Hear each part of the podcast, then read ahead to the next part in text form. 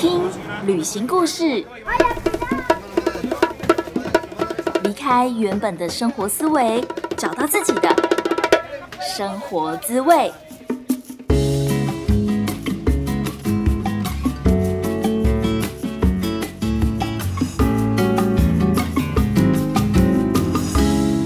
欢迎来到贾斯敏游牧生活第十五集，我是 Jasmine。九月了，也开学了。Jasmine 因为非常的喜欢旅行，所以成为了线上华语教师。现在我的学生大部分都住在美国，但最近上课的时候可以感觉出来，他们的注意力好像比较难集中。毕竟美国还不能够到学校上课，他们都只能够用一些网课的方式在家学习。所以学生他们真的是一整天都盯着荧幕，大概四到六个小时吧，非常的辛苦。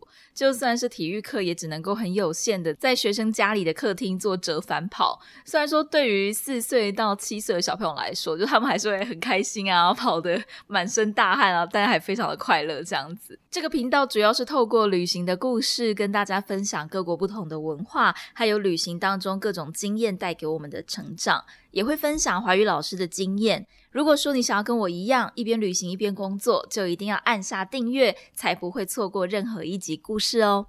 因为有越来越多朋友问我关于华语老师的问题，我也开始去反思这一路上自己到底是怎么走过来的。在摸索的过程当中，我也才真的发现，真的有一些路是可以少绕一点。所以我正在规划一系列的课程，是教大家怎么样可以成为线上华语老师。感觉其实有点像是在帮助当年的自己。那个时候的我很喜欢旅行，但是不知道有什么方法是可以一边旅行一边工作。现在我算是摸索出一点心得了，希望可以把这些经验分享给大家。如果说你对华语教学有兴趣，但是却完全没有概念的话，都欢迎你到 Facebook 或是 IG 上面私讯我，也可以搜寻贾思敏游牧生活，或者是搜寻账号 Just Journey 一一五就可以找到我喽。接下来要回答 Apple Podcast 上面的听众留言。这位朋友叫做草食女，想吃草。他说他是一位犹豫不决的大四生，他给了五颗星的满分，然后写说自己本身还是学生，有接触到华语教学这部分，但因为不是本科系，所以很多东西还需要学。他想听听你，也就是我 Jasmine 的华语教学相关经验，以及你觉得。怎么样的人适合海外华教？还有需要克服的困难？先谢谢草食女的留言，我觉得你的问题非常好，也欢迎大家播出一点点的时间，帮我到 Apple Podcast 上面打新评分。诚挚的邀请你留言告诉我听完以后的感觉，或者是你想要听什么样的主题，我都会认真的记住每一位听众的留言，再继续做出更好的节目。一边听节目的同时，就可以一边去留言喽。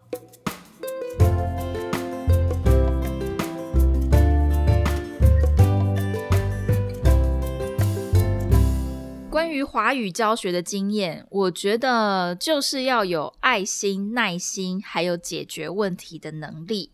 以教大人来说，我不喜欢有上对下的感觉，所以我觉得跟学生交心交流要有亦师亦友的感觉，这样才是对的方向。那教大人最直接要解决的问题，就是要学足够的知识或是文法。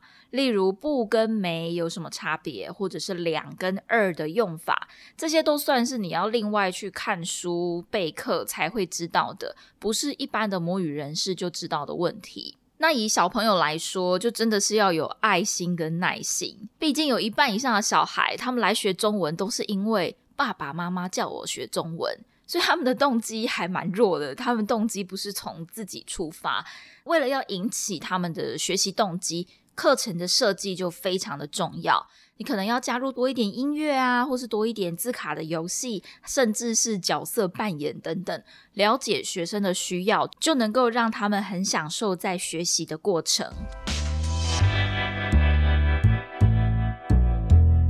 草食女的另外一个问题是，怎么样的人适合海外华教？需要克服的困难有哪些？因为这个问题提到海外，所以我就假设草食女她是想要问怎么样的人适合在海外的学校教书。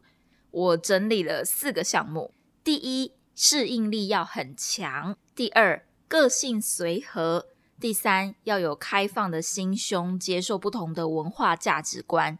第四，要耐得住寂寞。第一个，适应力要很强，因为你不知道当地的生活环境跟台湾一不一样。以我待过的学校，墨西哥那间学校来说，学校有厨房，而且设备很齐全，电锅、烤箱、果汁机都有。可是呢，瓦斯炉并不是台湾的那种用转的瓦斯炉，而是你要转开瓦斯，然后拿一个长长的点火器。那个点火器有点像是我们烤肉才会用到那种需要咔咔咔那种打火机，可是它是长形的点火器。你要把瓦斯转开，可是瓦斯转开的时候，你只会听到。不知道它的瓦斯到底出来的量有多少，所以你要靠经验去判断你要转开多少。如果你第一次用把瓦斯转太大，然后一点火它就轰，然后那个火可能就会超级大，我觉得很可怕。那包括我们在洗澡的热水器也是一样，就是如果说那个火熄了，是需要点火的。有一个老师他曾经在点火的时候，因为他想要看看那个火有没有点起来，就他眼睛就太靠近火的地方，瓦斯突然点起来就轰烧到他的眼睫毛。我们那时候都觉得很好笑，因为他一直说就是有烧焦的味道，可是回想起来其实是还蛮危险的。那当然也包括住宿的环境，学校的宿舍可能是单人房、双人房，或者是四人房等等的都有可能。适应力真的要很强。那重点也不是在比较哪一个国家的条件好，哪一间的学校条件不好等等的，只是说各国的生活习惯不一样。像是美国人，他们不会晾衣服，他们大部分是直接把衣服烘干，所以有很多小地方一定会跟你在台湾的时候不一样。如果你到了一个新的地方，就真的要随遇而安，入境随俗。如果每一件事情你都会想要说，哈，我在台湾的时候都怎样怎样怎样，哈，我以前都怎样怎样怎样。假如一直抱怨的话，其实你的内心就会很不安定，那可能就没有办法好好的教书。所以适应力这件事情真的蛮重要的。第二就是个性随和。在海外的学校教书，同事有可能是来自世界各地的华人，包括台湾人、中国人、香港人等等。大家的个性和文化都会有一些些不太一样的地方，包括讲话的口音，可能也会让让你误会他的意思。所以我觉得个性随和蛮重要的。如果说你好相处，大家下课以后就会很自然的一起约去吃饭。毕竟刚到国外的时候，真的没有什么朋友。很多朋友也都是从同事开始的。如果想要认识更多当地的朋友，也要参加活动，像是语言交换，或者是玩桌游，甚至有一些人会办一些怎么煮墨西哥菜的活动。那如果你是一个很活泼外向、喜欢交朋友，或者是个性随和的人，就可以好好的拓展自己在国外的交友圈。第三，要有开放的心胸，接受不同的文化价值观。各国的文化都不一样。举例来说，墨西哥人他们大部分真的是比较没有时间观念。如果大家约吃饭的话，晚个五分钟、十分钟都很正常，完全没有关系。晚半个小时，大家也许会说：“好吧，等你一下，没关系。”那如果晚一个小时，其实这种状况如果在台湾，你可能就被画上黑名单，对不对？大家就会觉得不要再约这个人吃饭了。但其实，在墨西哥迟到一个小时的状况还真的会发生。而发生这种情形的时候，大家只会消遣一下，说：“啊哈，你睡过头了吼。”就这样结束了，然后就开始了今天的流程，并不会有人真的非常的生气，然后很不给他面子，破口大骂说：“你也太不尊重大家了吧？”等等的。但这种时候，通常亚洲的朋友就会很不开心，觉得怎么可以这样子浪费大家的时间。这种迟到的文化不止发生在朋友之间，也会发生在课堂上，尤其是团体班的学生。呃，如果说是三个小时的课，他们可能会迟到半个小时、一个小时，甚至两个小时，我觉得都还算是蛮正常的。完全老师们们也不会责怪他们，大家都只会说啊，你来啦，我们刚刚上了哪些哪些，然后把学习单给他，让他复习一下。有一个墨西哥朋友曾经跟我解释说，对于墨西哥人来说，人跟人之间的感情是最重要的，所以他们不会为了时间或者说为了迟到这件事情破坏大家的感情。那这也是为什么他们比较没有时间观念的原因。这是他给我的说法啦。嗯，那看大家要不要接受这样的讲法。所以说，不管你是在哪一个国家，都一定要有开放的心胸来适应他们的文化。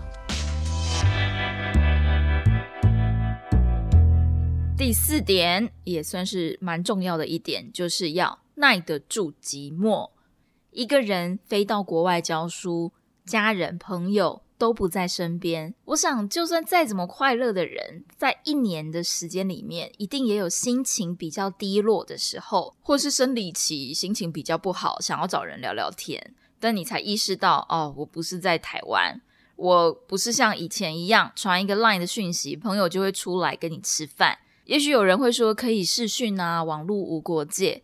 但是呢，台湾跟墨西哥的时差有十三或十四个小时，可能正当你在难受想哭的时候，朋友在睡觉。所以真的要耐得住寂寞，才知道怎么跟各种情绪的自己相处。关于寂寞的另外一个大问题就是伴侣，我觉得这也算是许许多多华语教师他们很心酸的一面。因为在出国之前，可能已经有稳定交往的男朋友或是女朋友，但是大部分刚开始教书的老师也都蛮年轻的，所以不会想要轻易的放弃自己心中想要做的事情。那出国前就会为了沟通这件事情跟对方吵架，可能对方会觉得说啊，工作机会这么多，为什么你一定要到海外去教书？或者是说海外给的薪资也没有到那么好。比起台湾，说不定台湾的待遇还比较好，为什么还要出去？等等的，或是情感面的挽留，可能对方也因为工作的关系没有办法离开台湾，但是他希望可以至少每个星期或者是每个月见一次面。可是如果我们一个在地球的东边，一个在地球的西边，然后机票要三四万块，这真的很困难。也许你们一年能够见个两次面就很了不起了。通常这件事情就会吵来吵去，没有一个结果，因为还很爱着对方，也不会那么快分手，那就一直吵到终于老师飞出去到了国外开始教书了以后，展开远距离的恋爱，就会有更多的困难发生。毕竟两个人在不同的国家生活，共同的话题会越来越少，或者是各讲各的，那时差也是很重要的问题。扣掉两个人工作和睡觉的时间，共同可以视讯的时段可能只有半个小时到一个小时，而且呢，那个半个小时到一个小时，可能是如果有一方睡过头了，或是有一方先睡着了，那你那一天就没有办法用视讯看到对方，真的要经历各种的考验。所以其实有时候海外的老师感情会很好，因为有太多感情的事情需要分享。这样讲起来实在是有一点难过。在墨西哥失恋的好处就是酒很便宜，所以买醉也绝对不会伤荷包。只是我想每个人都有一个惯性，就是当你在最难过的时候，你会想要找谁聊聊，或者是你会想要去某一间餐厅吃饭，或是你想要去淡水河走走。但是，当你完全换到另外一个环境，完全身边换了另一群人的时候，就都不一样了。所以，真的要很能够耐得住寂寞。不知不觉已经讲了这么多了，希望有回答到草食女的问题。但是，因为讲到感情的问题，再让我多讲一段。就是如果你是单身到海外教书，那就跟我一样。我觉得最大的好处就是没有羁绊，真的可以有很多的机会，然后尝试跟不同的人约会。但是也有另外一个问题，就是你可能不会在那个国家待太久，你可能只会待一个暑假，或者是半年、一年，长一点两年、三年。那么如果在这中间遇到一个好的对象，可以跟他谈恋爱。就必须要学会收放自如，或者是你要跟对方达成共识，聊一下这是一段多长时间的恋爱，或者是是多认真的关系。如果说你们已经谈到某一个程度的话，我还蛮建议这些事情要直接拿出来讲清楚的。关于异国恋跟远距离的恋爱，在第二集、第三集还有第六集。都有更详细的说明，还有案例跟讨论。如果大家对于华语老师还有任何问题，或者是对于可能异国恋有任何问题的话，都欢迎你到 Apple Podcast 上面帮我打星星评分，然后留言告诉我你听完以后的感觉，或是你想要知道的问题。那就会像这期节目一样，Justin 会认真回复你的问题。如果说你觉得今天的节目有帮助到你，也请你把这个节目分享给更。多需要的朋友哦，或是你也可以在 IG 上面 tag 我，让我知道你听完节目的想法。我的账号是 Just Journey 一一五 J A S J O U R N E Y，然后数字的一一五，或者是可以搜寻贾思敏游牧生活，就可以找到我喽。如果你想继续听旅行的故事，或是听华语教学的经验分享，都可以在 Apple Podcast、Sound On 或是 Spotify 等等平台订阅我的声音。不知道你现在在哪里？很谢谢老天爷给我们这个缘分，让你听到了我的声音，也非常谢谢你花时间听完今天的节目。谢谢你的收听，Thank you, gracias。我们下次见。